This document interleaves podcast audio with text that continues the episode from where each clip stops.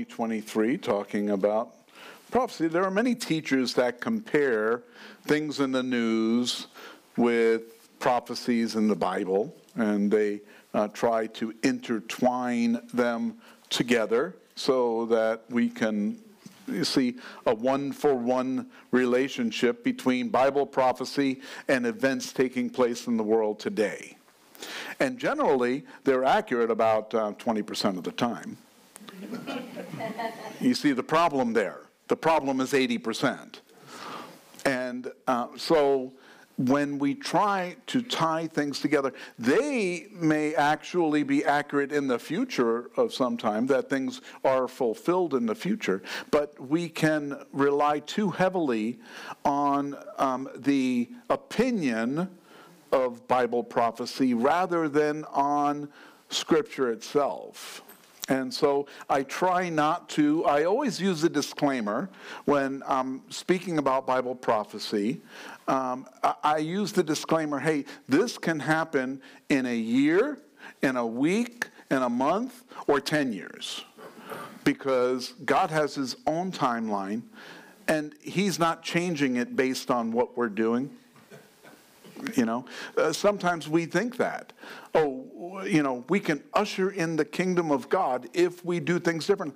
I, I mean, people, hey, the Iranians think that. They think that if they cause enough anarchy in the world, the 12th Imam will come, and, and he's coming with Jesus, by the way, and uh, they believe that. And, and really, this isn't you know, uh, this is what they believe. And they believe that he's going to come establish his throne. Jesus is going to help out because he's a nice guy. And uh, they're, they're going to be elevated to, um, you know, the highest status in the kingdom of God. And, and so these are things that other people believe.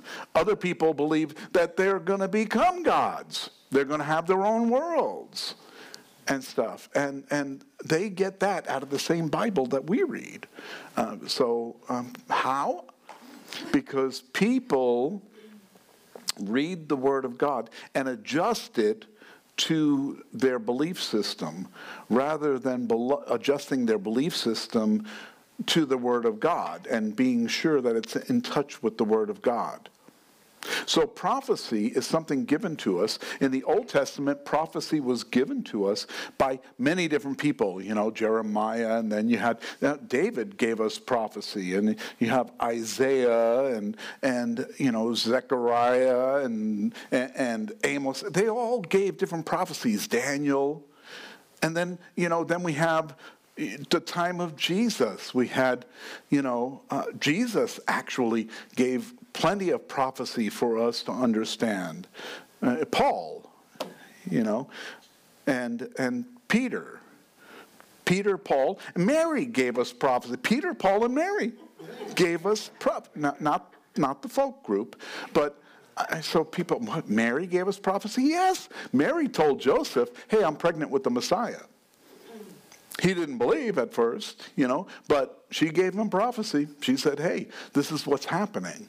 So we have plenty of prophecy to tell us what we could expect from the Old Testament perspective in the New Testament, and those prophecies have been fulfilled in Jesus Christ. And then even Old Testament prophecies that tell us what's going to happen in the future. And so we're still waiting for them to take place. You would think, since everyone has pretty much the same Bible, it doesn't matter which translation you have. Uh, pretty much all the translations say the same thing, unless you're using, um, you know, like the Jehovah Witnesses translation, the New World Translation. They they change words and they take things out of the Bible and they and they modify it.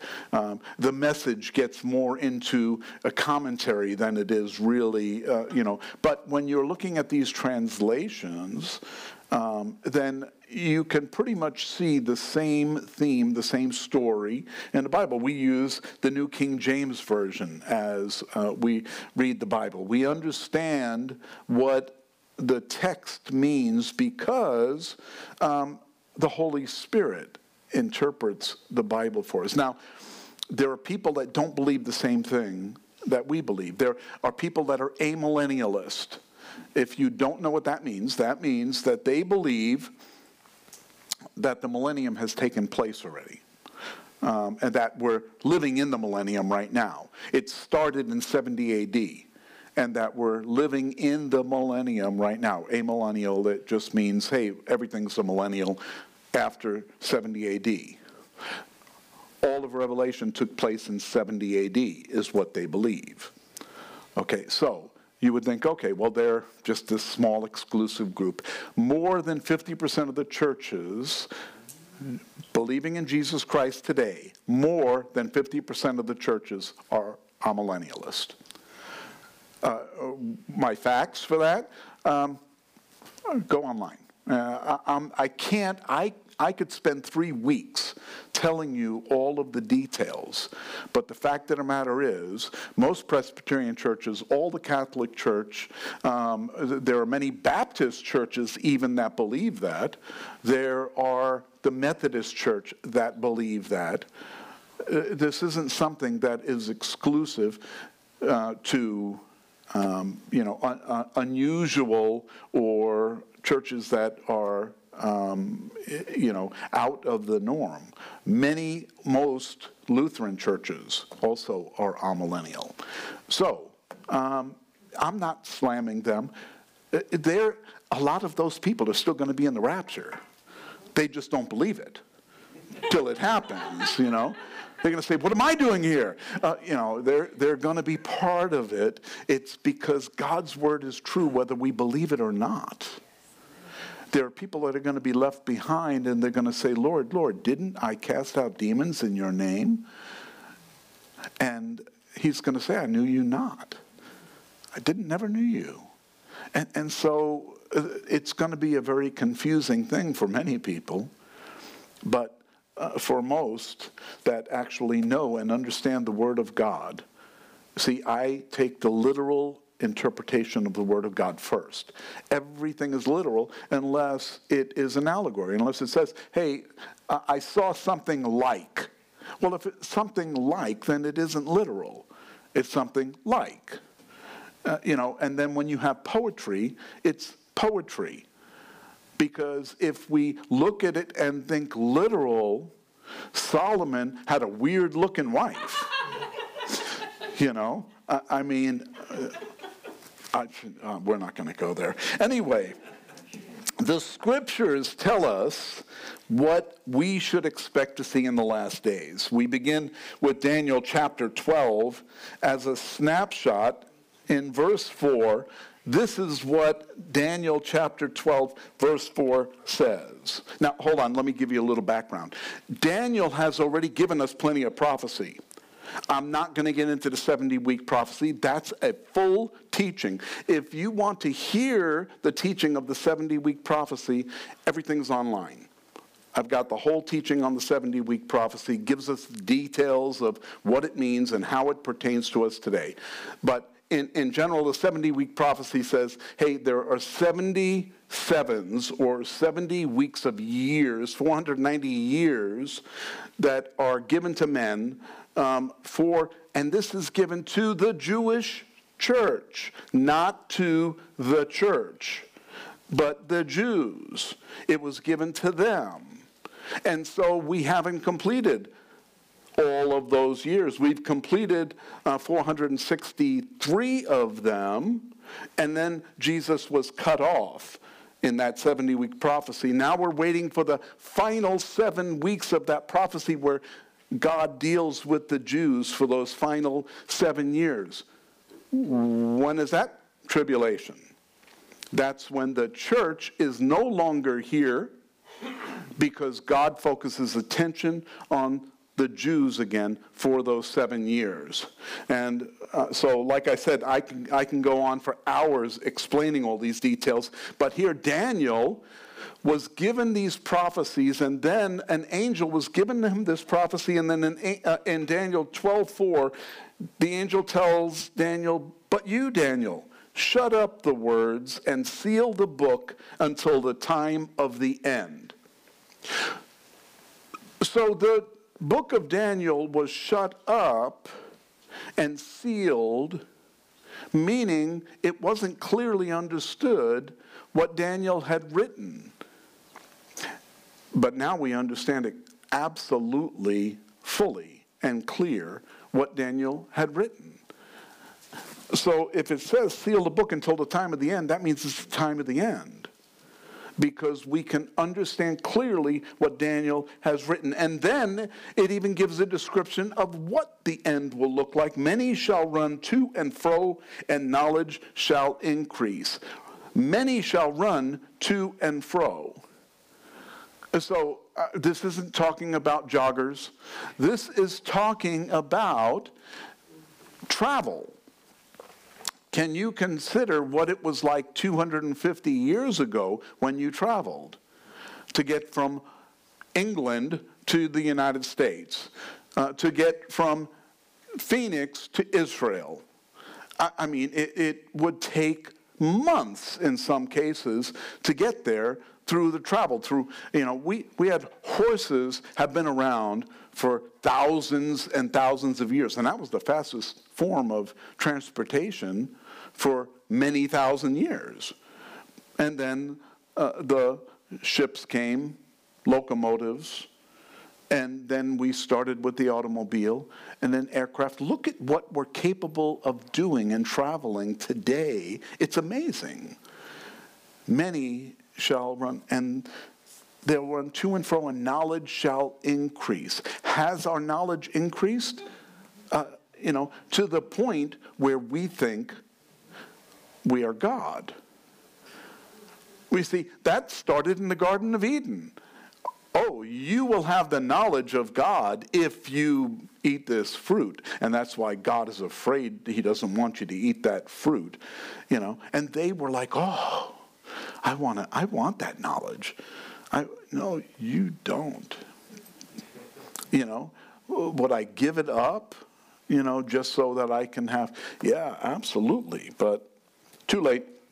I was born into this.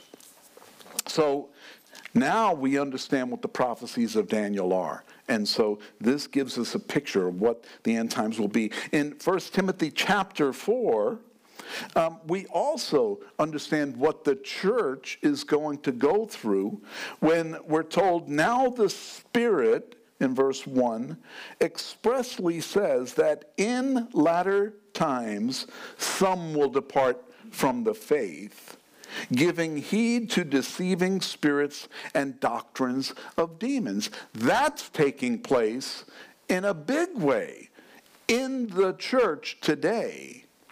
People are leaving the church to go to other churches that are teaching things that are not act, factual, that are not biblical, but they fit their lifestyle.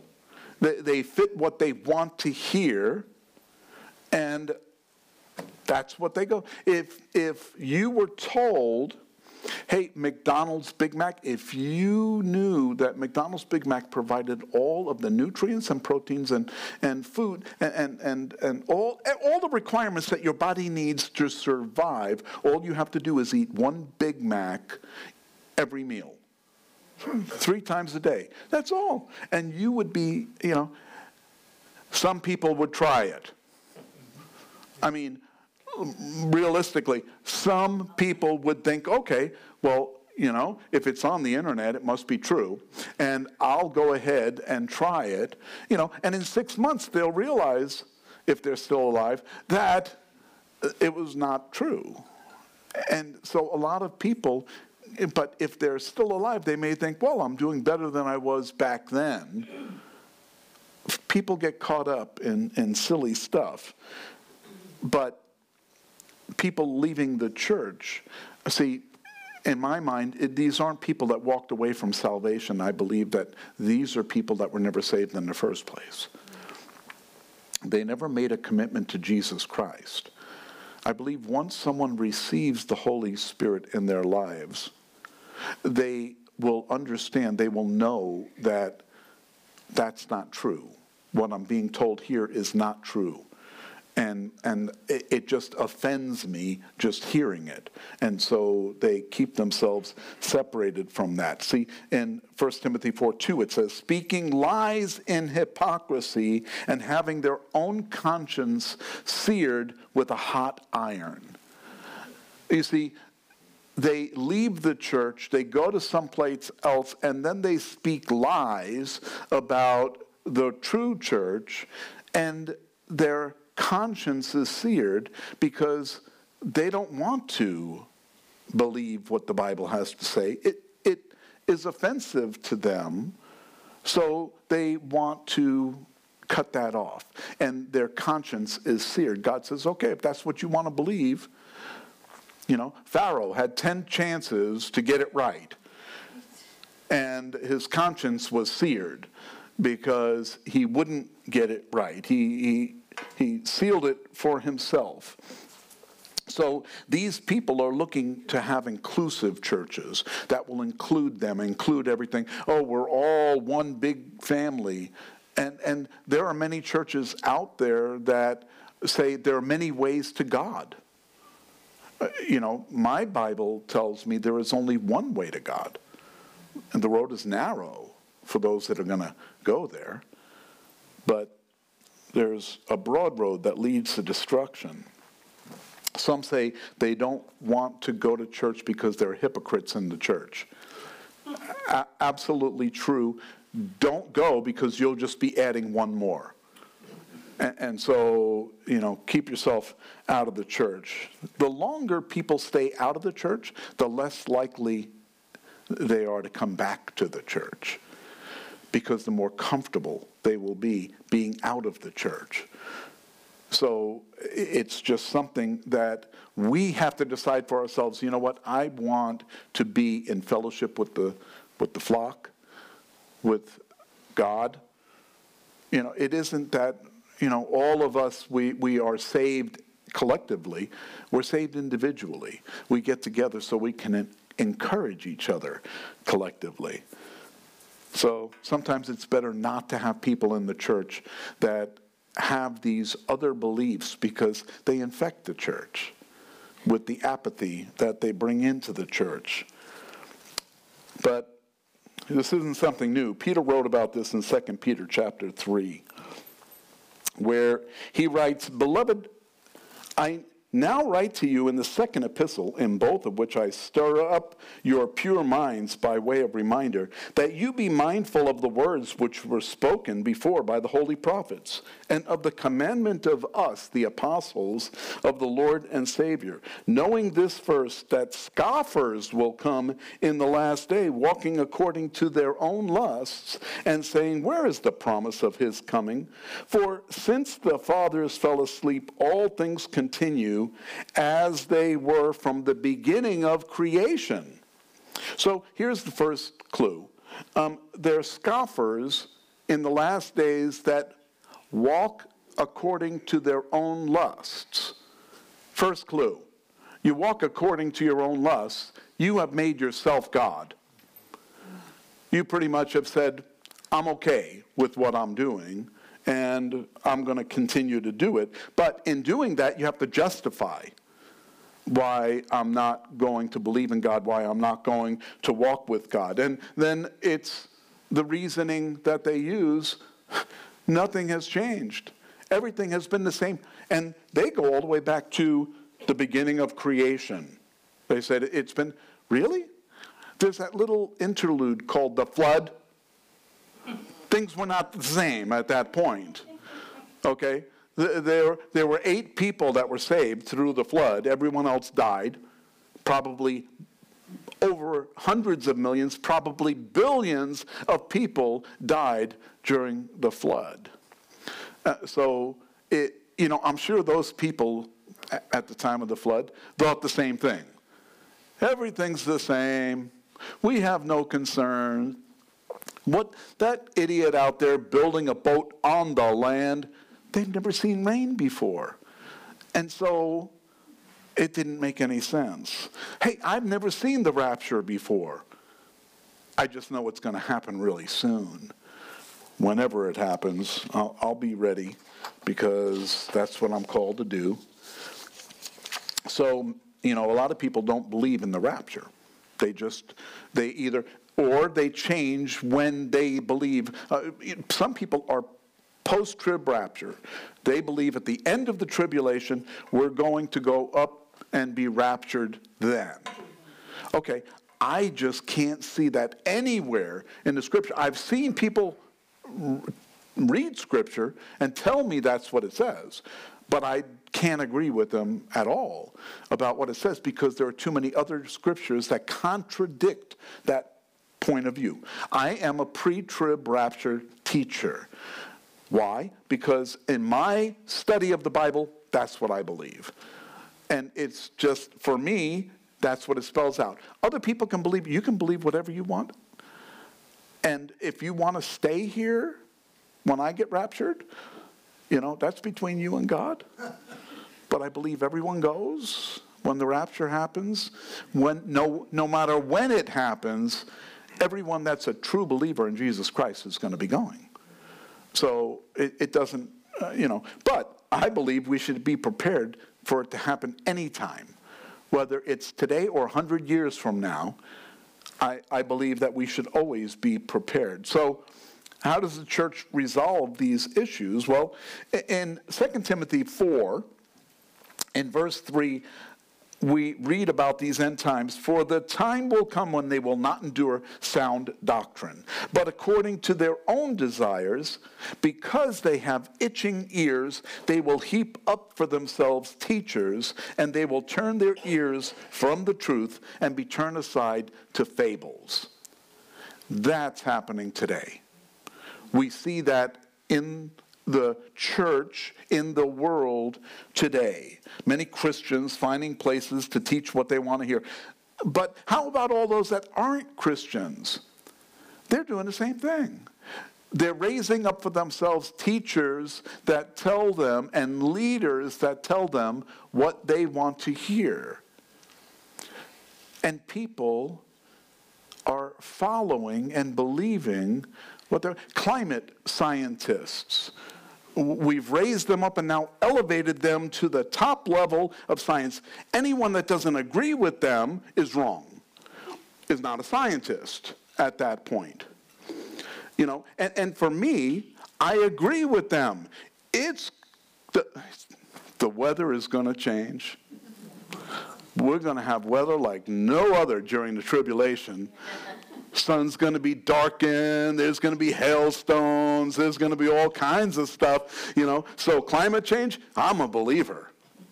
Okay? I just don't want to be here for it. Okay, I, I, want to be out of here. And I believe that we will be. But there are people that that's where their hope is. We're told that uh, the climate is going to change by one degree, the temperature, one degree in 100 years. How do they know that?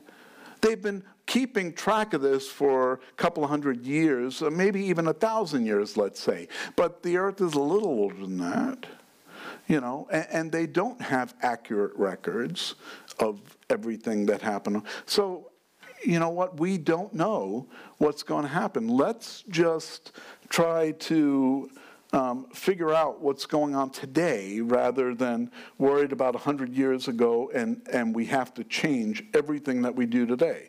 Because I don't necessarily, if you're a climate, you know, person, you go right ahead. That's, but for me, that's not even important. I'm a Jesus person. And I believe that he's going to return before I have to worry about the climate or I'm going to die and be with him, and I'm still not going to worry about the climate at that point. The climate in heaven doesn't change ever. Doesn't matter if I bring my car or not. they don't have electric vehicles up there. So there are people that believe that fourth graders can identify their own um, sexual identity and they can change their identity based. Fourth graders. If we did that 25 years ago, we'd be in jail, prison. People would be in prison. People would be mocked, and they would be in prison. Drag queens. at schools reading to children. Really? That's okay. That's acceptable. The world says it is. Marriage, not just between a man and a woman anymore. I can't wait to see what they're going to come up with in five years. Because we change rapidly from, you know, okay, it's okay if you're two consenting, um, you know, uh, people that are the same sex, you can have marriage. I knew as soon as they passed that that it was going to be a downhill, slippery slope. It was going to get bad real quick. It did. And it's getting worse. They just passed the Respect for Marriage Act. It probably won't hold up in the Supreme Court, but here's their idea. Their idea is to take away our right to believe in the marriage between a man and a woman. See, we as churches don't even have a right to believe that. And if we try to hold up that right, we will be in violation of the law. That's what the, that new law they just passed two weeks ago is about. They just passed it. These are the people in charge, and these are the people that people are following.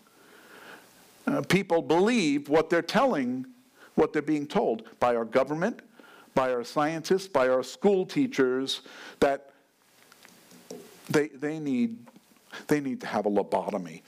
Okay, I'm not a doctor, so I can't really say they need to have, they, maybe they need something else, but, but they shouldn't be spreading their stuff on our world because this is completely insane. Who would have thought it would be like this today? Uh, it, it's just insanity. We're told in 2 Thessalonians 2, beginning in verse 1, how we need to be focused not on these things, but on the truth. 2 Thessalonians 2 1 says, Now, brethren, concerning the coming of our Lord Jesus Christ and our gathering together to him, we ask you not to be soon shaken in mind or troubled either by spirit or by word or by letter, as it is, uh, as if from us, as though the day of the Lord had come. They were dealing with this 2,000 years ago. The Thessalonians believed the day of the Lord had come, although he had already taught them that wasn't going to be the case. But uh, that's what they were believing because others, it says by letter or by word, others were teaching them that it was happening that it happened, that Jesus had come, and they missed out. They were left behind. That's why he's writing this right here. Let no one deceive you by any means. Jesus said that in Matthew 24. Don't let anyone deceive you by any means, for that day will not come unless the falling away comes first. So the falling away the apostasy of the church, falling away from the truth, has come. The next thing on the schedule is that day. That day will not come until the falling away happens.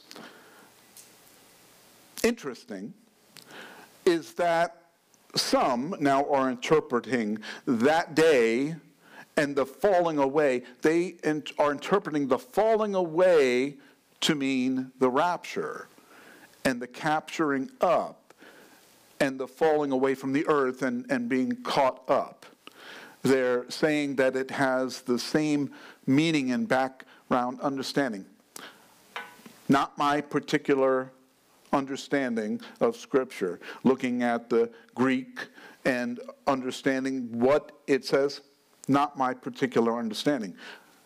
But if you want to believe that, go right ahead, and it fits because the rapture will happen, that day will come, and the man of sin then will be revealed, the son of perdition, who opposes and exalts himself above all that is God or that is worship, so that he sits as God in the temple of God, showing himself that he is God. This is not a one day event. Okay? When we're talking about the day of the Lord, we're not talking about a one day event here. We're talking about the day that the Lord fulfills his judgment on the earth, not judgment as an eternal judgment, but you know what? You guys had had plenty of time to figure this out. You've had plenty of believers, evangelical Christians that teach the truth of the Word of God. So you've had plenty of time to believe the truth. And now I'm going to get your attention. I'm going to take them out of the way. That should get everyone's attention, right? All the Christians are gone. What's going to happen next? There's going to be a group of people that say, yeah, well, that wasn't God. That was, you know, them being taken out of the way because they were liars. They were haters. They didn't believe everything that we were doing. They didn't believe that, you know, that there are 82 different sexes, you know, or eh, whatever genders. You know, they didn't believe that. So God took them out of the way. It, it, that's probably going to, or the aliens the aliens came to wipe them out because they're, they, they didn't believe in aliens. They, you know, and, and so the aliens came. Whatever it is, if people believe what our government is doing, what our leaders in politics are doing today, if people are so inclined to believe what they're being taught today by those people, this will be a shoe in. Oh, they can believe that. Because people want to believe whatever it is that makes them comfortable with themselves, that makes them, you know, perfect. And that's part of what they're going to believe. But the Holy Spirit is the one restraining. Uh, restraining? It doesn't appear to be restraining anything, right? Because of what's going on in the world, we think that, you know, there's nothing being restrained. I mean, the evil is out there. Good is called evil, and evil is good. Uh, it's craziness, it's, it's insanity. But in 2 Thessalonians 2 6, we read, And now you know what is restraining, that he may be revealed in his own time. This is speaking of the Antichrist. For the mystery of lawlessness is already at work. Folks, it's not a mystery to us. We look, if you watch the news, first of all, I feel sorry for you. Second of all, you see the lawlessness. You see what's going on, and as Christians, it's irritating. It bothers us. It gets us upset. It can frustrate us. But we see it. It's not a mystery to us, it's a mystery to the world because the world can't figure it out. Lawlessness. Is there any lawlessness in the United States right now? Uh, it, uh, you know, we have it pretty good here in Fountain Hills, I, I have to tell you. We have it really good here. But there are cities that are you know, just being ravaged by lawlessness. And there are leaders that are in those cities that want more, that want to take away the laws uh, to protect the criminals rather than to protect the victims. It's crazy. It's insanity. That's the lawlessness that the world can't figure out. It's a mystery. And only He who now restrains will do so until he is taken out of the way. This he is speaking of the Holy Spirit. And he's restraining the actual work of Satan until he is taken out of the way. Where does the Holy Spirit reside? In us. The Holy Spirit resides in us. Now, when we are taken out of the way, that doesn't mean there's no more Holy Spirit. I think two minutes later, there's going to be lots of Holy Spirit. in all those people that have heard for so many years that the rapture was coming, that Jesus is true, uh, but uh, I'm, I'm busy right now. And all of a sudden, the rapture happens, and they say, oh, they were right. And now they become believers. they receive the Holy Spirit then at that point. But the Holy Spirit is taken out of the way in the form of the church that is stopping and holding back some of the stuff that's happening. It's just not as effective uh, because of us, really. And then the lawless one will be revealed, who the Lord will consume with the breath of his mouth and destroy with the brightness of his coming. So in verse 4, where it says, Who opposes and exalts himself above all that is called God or that is worshiped, so that he sits as God in the temple of God, showing himself to be God, that is mid trib. That's the abomination of desolation as spoken of by Daniel the prophet. Okay, so that's part, but that's not when he's revealed. He's revealed as soon as he signs the decree to allow the temple to be rebuilt in Jerusalem.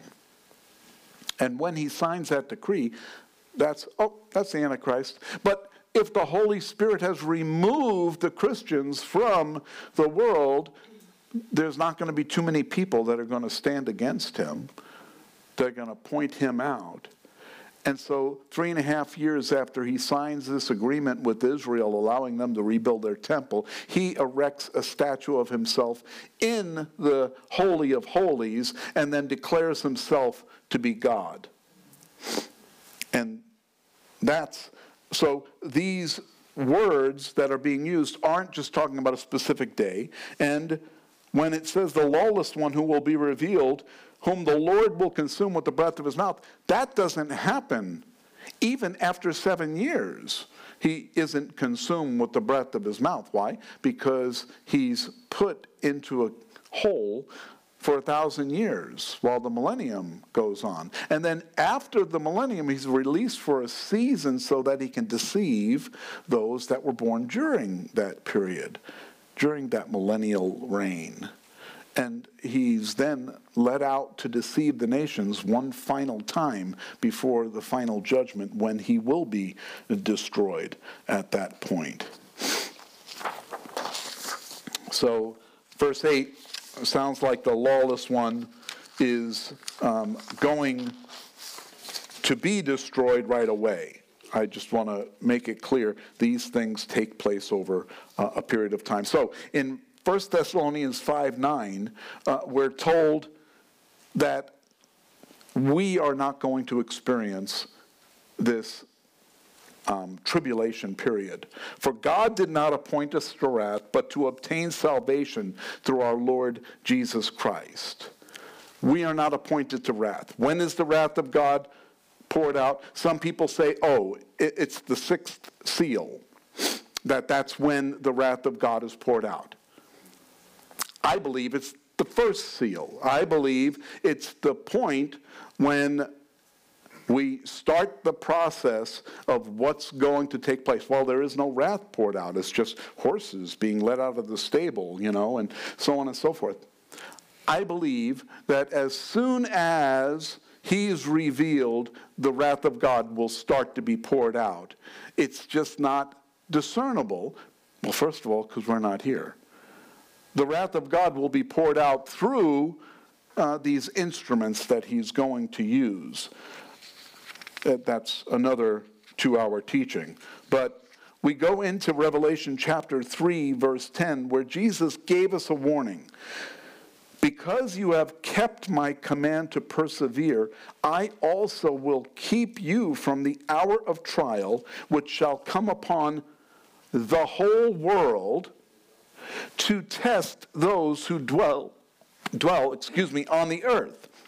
So he is going to test those who dwell on the earth. He's not going to test us because we're not here. He's going to test everyone that is on the world. Uh, okay, so that I know that that sounds like I'm nitpicking there. Not at all. That's clear that he is not going to test us with his trials, his wrath upon us. We go through trials just like every other human on earth.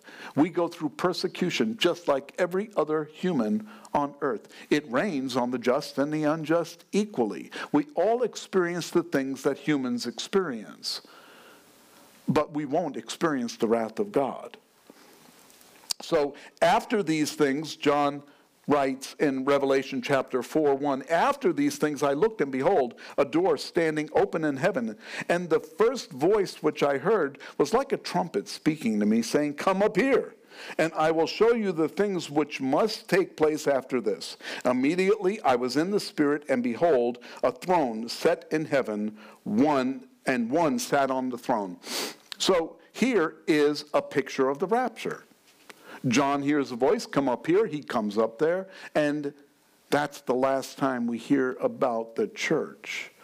Until chapter 22 in Revelation, the church is not mentioned again in all of Revelation. So uh, this kind of shows you uh, the church isn't here during all those things that are going to be taking uh, place there at that time.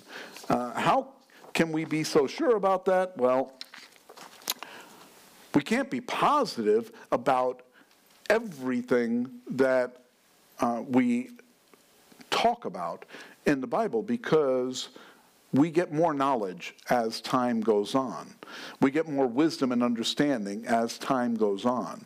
But clearly, we are knowledgeable about these things because they're happening right now before our very eyes. We're seeing all of these things come to fruition. And so it's easier to paint the picture. Uh, uh 30 years, 40 years ago, uh, the picture of Russia attacking Israel didn't make any sense whatsoever. Russia joining with Iran to attack Israel made no sense whatsoever at all. Uh, it, it, would be, that's just impossible. That's why people thought it was impossible. That's why people didn't believe in prophecy, because it didn't make any sense. Ezekiel wrote it 600 years before Christ when he wrote about this war that was going to take place. There wasn't even a Russia. They were a bunch of cave dwellers living up in the Moscow region. That's what they were cave dwellers. And not cavemen, but that's where they lived in caves up there. And, and so he wrote it because God told him to wrote it, uh, write it, and he did. And he wrote it, and now it makes sense to us because all of, all of the players are taking their place on stage. They're all now setting up for the final act. And we're seeing it play out right before our very eyes. So now we could say, oh, I can see how Russia and Iran, they're working together. As a matter of fact, Iran's providing drones to Russia.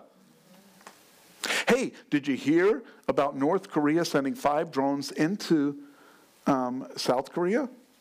Over Seoul, South Korea? And sent them in, and Seoul was able to do nothing those five drones went back to North Korea undamaged. Even though they launched their army, uh, their, their planes, and their helicopter, they didn't, weren't able to do anything to the drones. Now North Korea knows what's how does that fit into the bible well there's a story no i'm kidding there is no story it's just part of the big picture unrest, wars, rumors of wars, famines and pestilences and earthquakes in diverse places. All of these things are the beginning of troubles. We see them now. It's the big picture is being painted right before our very eyes. And so the word wrath is mentioned 11 times in the book of Revelation, and it speaks of the tribulation in 1 Thessalonians chapter 5, in verse 1, we read, But concerning the times and seasons, brethren, you have no need that I should write to you. For you yourselves know perfectly the day of the Lord so comes as a thief in the night. We've been teaching that ever since we were a church. No one knows the day or the hour. Anyone that's tried to predict it has looked stupid after they did. And after the dates have passed, no one knows the day or the hour.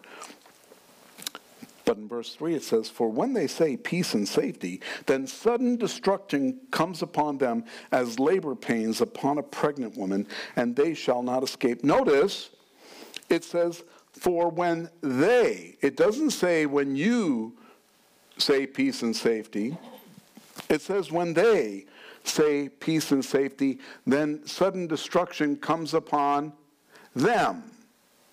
It's not talking about the church. It's not talking about the people of God. It's talking about them, whoever they are. And I would have to assume it's people that are not the people of God, since it makes sense. But you, brethren, who's you? Us. You, brethren, are not in darkness so that this day should overtake you as a thief. We're not in darkness because we have the light of the world living within us, telling us what the truth is. And we can believe. So Jesus is going to return, take his church away, and then he wants us to be prepared for his return. He said so in John chapter 14, in verse 2. He said, In my Father's house are many mansions. If it were not so, I would have told you. I go to prepare a place for you. And if I go to prepare a place for you, I will come again to receive you to myself. He didn't say, I'm going to come again to set up a throne. And then you can all come to Jerusalem and hang out with me. He didn't say that. He said, I will come and I will receive you to myself. Jesus talked about the rapture. People said Jesus never mentioned the rapture. Right there, clear as day. That where I am, you may be also, and where I go, you know the way. Uh, or, yes, where I go, you know, and the way you know. We know. How? His Word tells us what we need to know and how to get there. So, how can we be sure? Matthew 24, 42 says, Watch therefore, for you do not know the hour your Lord is coming. Therefore, you also be ready, for the Son of Man is coming in an hour you do not expect. It's an hour we don't suspect. We don't know exactly the day or the hour, but we do know the season that we're living in. That's what we've been told over and over again. Back in 1 Thessalonians in verse 5, we're told, For the Lord did not, uh, God did not appoint us to wrath, but to obtain salvation through the Lord Jesus Christ. So we're not appointed to wrath, we're appointed to salvation. Who died for us, that whether we wake or sleep, we should live together with him. Therefore, in verse 11, comfort each other and edify one another, just as you are also doing. Hold on, let me comfort you. Right before Jesus comes, we're going to be going through trials, tribulations. We're going to get beat up. He's going to smack us around, and then he's going to come and take us away. That's not very comforting. Uh, what's comforting is that he's going to take us before that starts to happen so that we can have comfort, we can have peace, and we should be edifying one another with these words. You know, it sounds like judgment for our sins, having to go through wrath ourselves, having to experience, you know, judge, uh, judgment of, from God of some sort, um, trials from God. Trials are just part of being human, but not trials from God.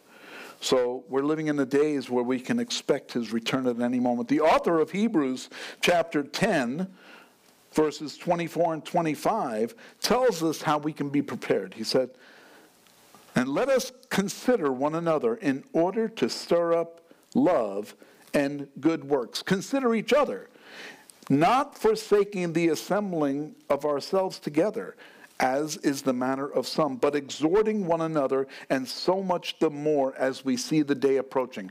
The falling away is going to happen because people don't listen to this. They fall away. Can you imagine how many people are listening online, won't attend a church, but they watch online and that's their church for them. Some of you, I understand, are watching online because you can't attend the church. That's understandable. But there are many that are online that have options of going to a Bible believing, Bible teaching church, and they have the ability to do that, but they don't. I'm not just talking about our church, I'm talking about any Bible believing, Bible teaching church. We need to be in fellowship one with another, encouraging one with another. So let's keep encouraging each other, exhorting each other, praying for each other, because our redemption is very near. Amen?